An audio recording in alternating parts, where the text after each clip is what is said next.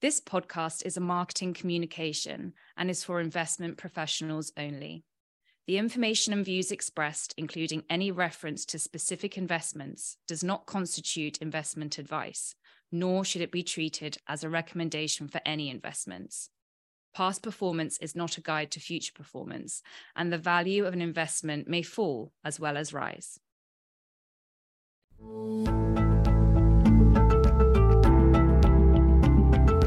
Welcome to Taking Stock, hosted by Findlay Park. Welcome, everyone, to another episode of uh, Taking Stock uh, from Findlay Park. My name is Simon Pryke. Uh, I'm Chief Executive uh, at Findlay Park uh, since 2016 and a managing partner here. I am joined by uh, my fellow managing partner, Anthony Kingsley, our Chief Investment Officer. So, Anthony, today we're going to be talking about the investment outlook that we see today uh, but also about the world 20 years ago, casting our minds back to how we were approaching investment with our philosophy in 2002 and the noughties. So, Anthony, it's uh, 2023. You joined Findlay Park as the third partner in 2002. I won't rub in how long ago that is. What did you like about the philosophy uh, underpinning the investment process when you joined Findlay Park? Yeah. So, so what I really liked about the investment philosophy is that it was designed to generate a really attractive compound rate of return. And compounding is something that I really sort of discovered under James Findlay. Uh, that if you want to generate a really good compound rate of return, first of all, you have to have, to have a lot of patience. Um, I think, as Charlie Munger uh, once said, you know, uh, never interrupt it. Um, and uh, it, it's actually easy to say, but harder to do. But the other aspect of compounding, of course, is managing that downside risk. And that's really part and parcel of the investment philosophy that uh, if you go down 33%, you've got to go up 50% just to go back to where you started. If you go down 50, you've got to go up 100. And therefore, trying to avoid individual losses in any individual stock, you know, is going to be very helpful to be able to produce a long-term compound rate of return. And so the idea of producing this really long-term compound performance um, through this investment philosophy held huge appeal for me.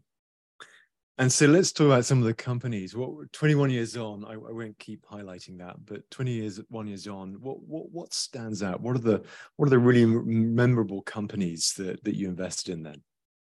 Yes. So um, uh, some of our invest- investors may recall Kirby Corp, uh, which was a, a, barge company. And um, you know, James used to like to say, um, you know, most investors sort of fall asleep hearing about this company, but it was incredibly exciting uh, and uh, a, a, cheap stock that had a lot of potential for for margin expansion, untapped earnings power, uh, and a lot of revenue growth. And so, you know, it was it was one of the biggest holdings in the fund. But really, what I enjoyed in those early years were the conversations um, uh, with with James, with Charlie around debating stock ideas um, and having them, you know, pick holes in them. Uh, it was it was just great fun it's obviously a great resource we've got. I mean, I've been here eight years now. Uh, many of the team have been here longer than me, but it's an amazing resource having uh, 25 years, 25 and a half years now of newsletters that we can tap into because we can sort of all sort of join in that conversation. Um, some of those anecdotes and descriptions of visiting companies uh, 20 odd years ago.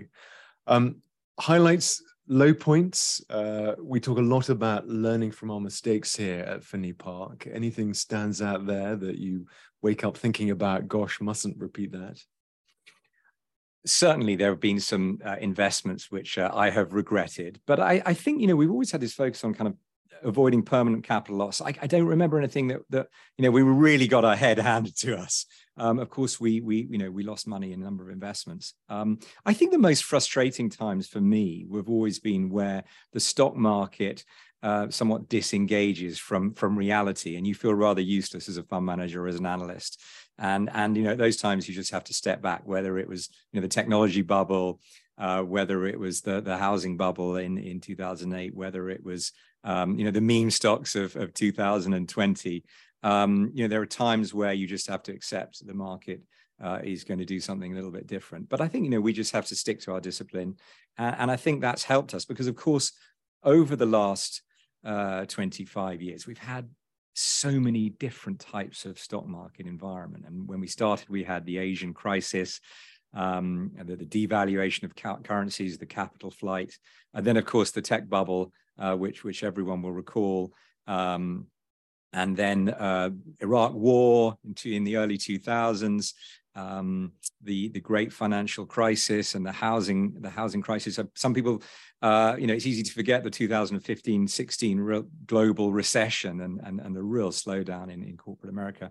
Then of course COVID, um, the meme stocks that I just referred to. So you know, it's very easy uh, to get uh, sometimes uh, you know caught up in in the macro, but sticking to our investment philosophy, sticking to our discipline uh, throughout that environment um, has been you know has been rewarding. So, going to the investment philosophy, uh, one of the things that really appealed to me when uh, I remember someone first handing me the newsletter for New Park some 15, 16 years ago was this clear evidence of a consistent philosophy underpinning the investment approach. Um, it's something now I've joined Findlay Park. I, I, get access to the list of 29 questions that we ask each company. Um, should we talk a bit about what's consistent there and why that's been important and and how it sort of helps us navigate uh, finding great companies to invest in a, across a range of different economic environments that you've just described? Yes, absolutely. So um, I think one of the things that sometimes surprises investors is that and more than half of questions on our investment philosophy checklist around the business, the business quality and the business competitive advantage. What is the size of the moat? Is it growing? Um, is it stable? Is it declining? Um, and uh, pricing power, you know, is a particularly important one. Um, does the business have pricing power? Is it able to raise prices uh, in in any kind of environment? And I think with the context of inflation here in the last few years, that's become particularly relevant. Uh, free cash flow is something that's always been very, very important to us, not what just the earnings power of the business, but what is the free cash flow generating ability of the company. And of course, that allows companies to then allocate that uh, that cash flow. Uh, and, and one of the things we pay a lot of attention to is management, because ultimately the return of a business can be significantly influenced by how management allocate that capital. Have they made good acquisitions? Um, do they you know buy back stock um, and and how they allocate that uh, can be you know a real difference in the in the compound rate of return of the stock over time so we look for good managements that are aligned with with uh, shareholders and all stakeholders so obviously our process we focus very much on companies we we don't try and make bold predictions about geopolitical or, or economic uh, uh events um, but taking a step back we we've touched on the global financial crisis briefly. Mean, that was clearly a, a marked change in the economic environment uh, that investors faced. And we've looked at this in terms of um, a game of two halves when it comes to the fund's 25 years, two quite different environments. I suppose a, a, a big factor I'm really thinking about here is the change in interest rates. Uh, and we're sitting chatting today in, our library. Uh, behind me is a, a copy of um, the Price of Time by Edward Chancellor, fantastic book about a history of interest rates with somewhat gloomy predictions that whenever rates are very low for a period of time, uh, problems tend to ensue. Can you expand a bit on how we've invested through that period of low rates and uh, as we seem to be emerging from that period, what are some of the, the risks and opportunities? Yes, but it's probably worth just stepping back a little bit further. In the early years, we were very focused on investing in smaller companies, and we found a lot of inefficiencies there. These, these companies weren't that well covered. There was a lot of opportunity. Uh, we had a longer list of companies uh, in the portfolio, um, but obviously, obviously, still sticking very much to the uh, investment approach that, uh, that, that has tried and tested over the last 25 years. So a lot of business services companies, um, uh, companies would generate a lot of free cash flow uh, and so on. But then, um, as you mentioned, in the first 12 and a half years of our 25 year life, we compounded around 12%. But what we were beginning to find were opportunities in that larger cap area so s&p 500 type companies uh, which had frankly underperformed for a decade. And that allowed us to uh, buy microsoft at a low multiple of, of, forward earnings and a number of other large cap companies. Uh, and then um, what's happened uh, in the last uh, decade or so, these mega cap companies have, have driven a huge amount of the performance of the index. Um, and uh, just to sort of link in the the, the interest rate uh, dynamic, of course, um, when rates uh, have have historically uh, been you know at one level and then they fall to close to zero for an extended period of time, that creates a lot of excesses and uh, perhaps poor capital allocation, uh, asset bubbles, asset inflation, and you know that's the kind of environment that we've been in the last few the last number of years. But uh, but interestingly, obviously that's changing now, and I think that will lead to perhaps a slightly different environment going forward. I mean, interest rates are particularly interesting, aren't they? And I, I was looking at uh, the world of uh, 2002. Uh, disappointingly, I couldn't find a photograph of you at Findlay Park then, uh, but I will keep looking. Uh, but a number of sort of uh, stats stand out. I mean, one is that interest rates are in a sort of five to seven percent range. Um, we're seeing a lot of headlines currently about the challenge of high interest rates, but we've really now returned to that sort of range that, that we saw uh, uh, 20 years ago. Um, so that investment landscape has rebalanced to where it was. Um, looking at the world in 2002, our newsletters are full of uh, the huge opportunities in, in mid cap companies. Uh, as well, and the enthusiasm with which we were going out to find those 20 years ago. Um, and interestingly, it was it appears to be an environment. If I look at some of the press headlines from the time, there was quite a bit of international investor skepticism about the US and where the dollar might go. Um, so there are a number of things we can see in that environment then uh, that that track across and, look perhaps somewhat similar in the investment environment we have now. I think that's right. I mean, history doesn't repeat, but it does rhyme. And uh, it is interesting when you look back, as you as you say, Simon. I think there are a lot of parallels, and I think and, and a particularly important one is that um, small cap and mid cap companies um, are rather out of favor here, which is which is what we were saying in the early slide decks of, of Findlay Park, and that that did change, and we we evolved the fund to where we found the best risk adjusted returns, and I think what we've seen in the last two years is that 70% of the new uh, ideas that have come forward uh, from me, from the team, have been in that mid cap range, so under $50 billion in market cap. So that's where we're finding opportunities. It's driven by valuation, uh, but it's driven by some other factors as well. And we touched on uh, talking about the attributes of companies we're looking for with our philosophy, uh, how important management is. And something we've reflected on is this sort of unquantifiable aspect of management experience. Um, we're coming into an environment now with interest rates, with higher inflation. Uh, there are a lot of investors who just haven't managed money in that environment. Um, and I guess there are some businesses too which are being managed by people who haven't haven't faced that environment. Can we talk a bit about some of the some of the resilience in factors we're looking for in companies we're invested in? Um, uh, companies that can deal with inflation, perhaps even benefit for, from inflation and higher rates.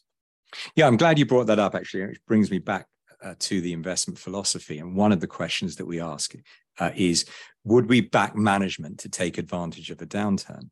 And um, you know, coming back to the old newsletters uh, that uh, from from maybe 20 years ago, um, we we always um, referred to companies that can uh, in a strong position to take advantage of a downturn. So of course that means good management.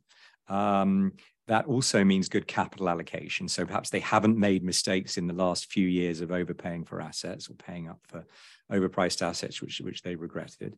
Um, being on the front foot in terms of the balance sheet and the leverage. Generally, our companies um, have low leverage, and on our average, on average, the portfolio has lower leverage than the S&P 500.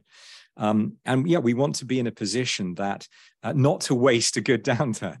And um, I think we're when I look through the portfolio, I feel very confident that we've got strong businesses that are market leaders, uh, where the strong are getting stronger, and where managements are in a really good position to perhaps take advantage of what's happening with higher rates and um, you know more attractive acquisition prices. And you know there's a real cost of money now and uh, private equity perhaps is no longer quite in the game in the way they were. So yeah it's really it's an exciting time for our companies and something else that comes across a lot in the old newsletters, I, we've talked about as a consistent theme at Findlay Park, is this avoidance of leverage.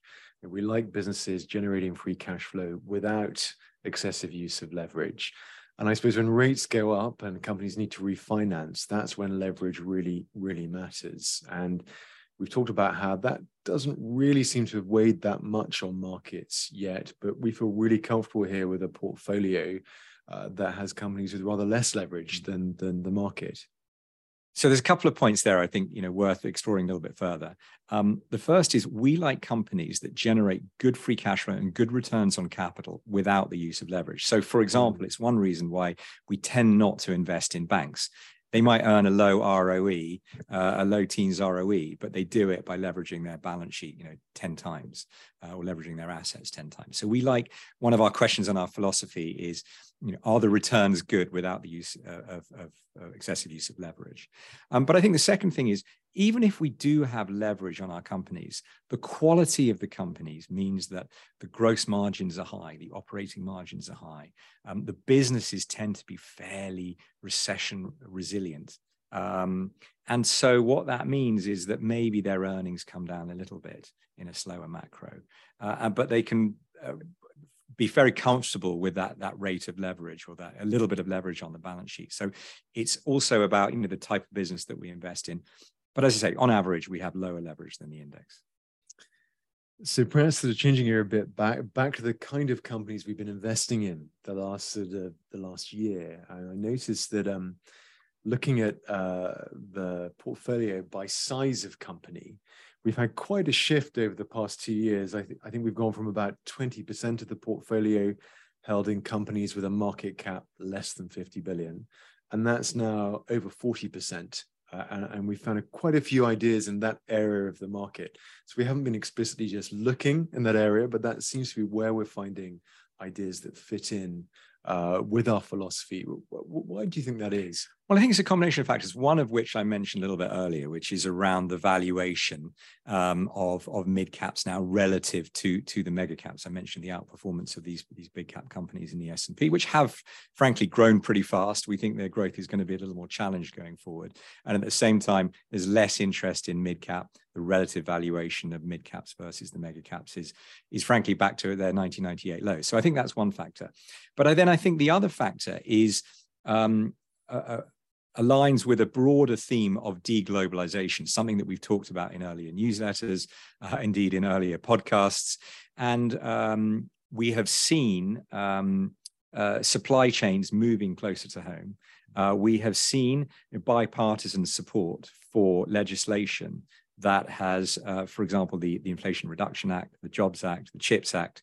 Uh, these are huge amounts of stimulus mm-hmm. that are driving incentives to bring uh, jobs, infrastructure back to the United States. And that, to some extent, uh, Simon, lends itself to more domestic companies. So, mm. um, you know, AECOM, for example, an engineering services company, um, Martin Marietta, which has been a long time holding in the portfolio, uh, building building supplies. Um, and so Ferguson is another example of a plumbing distributor, um, uh, TopBuild and IBP on the on the insulation side. These are quite domestic oriented businesses that in their own right are fantastic fits with our investment philosophy, but should in addition get some really nice tailwinds from some of this legislation and reshoring. So you know, we, have touched now on reshoring and reindustrialization of, of, America, and that's perhaps a good sort of um, lead in to uh, an act I'd forgotten about. Actually, looking back again, twenty over twenty years, the US China Trade Relations Act in 2000. And this was the act that really brought China into the, the World Trading Organization uh, as an active member and really dramatically increased its exposure to global trade.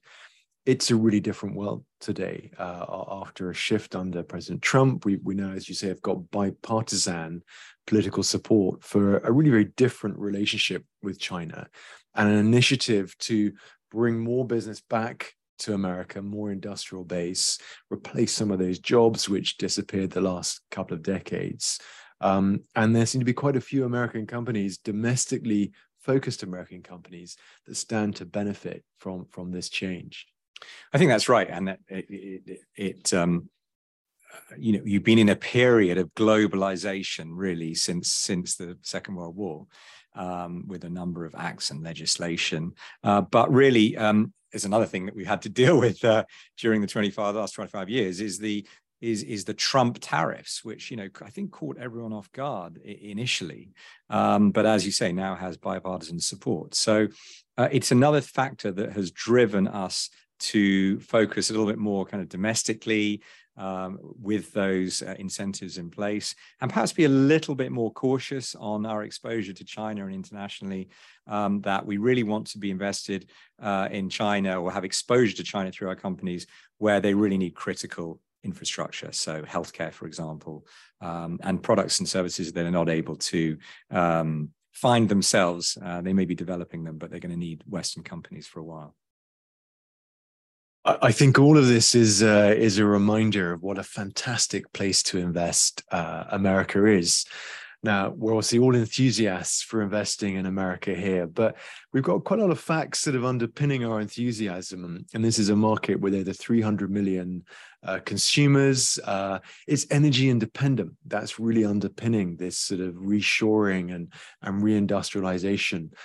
What else do you love about America?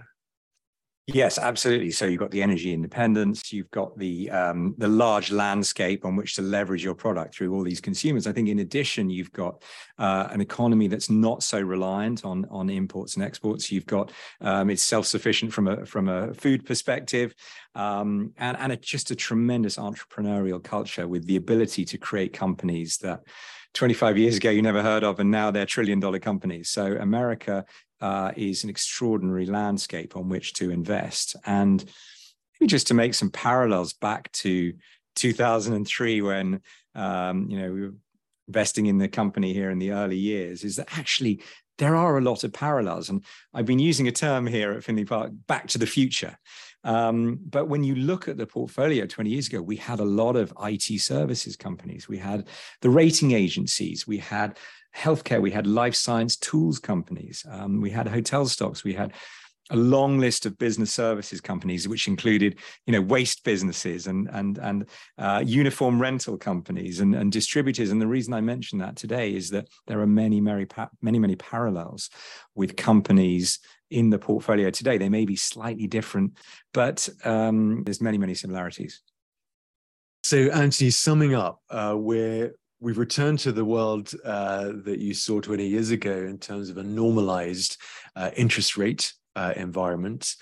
Uh, we've got some big changes happening in America. America is reindustrializing, it's reshoring, it's changing some of its global trading relationships quite dramatically. How do you see the outlook from here?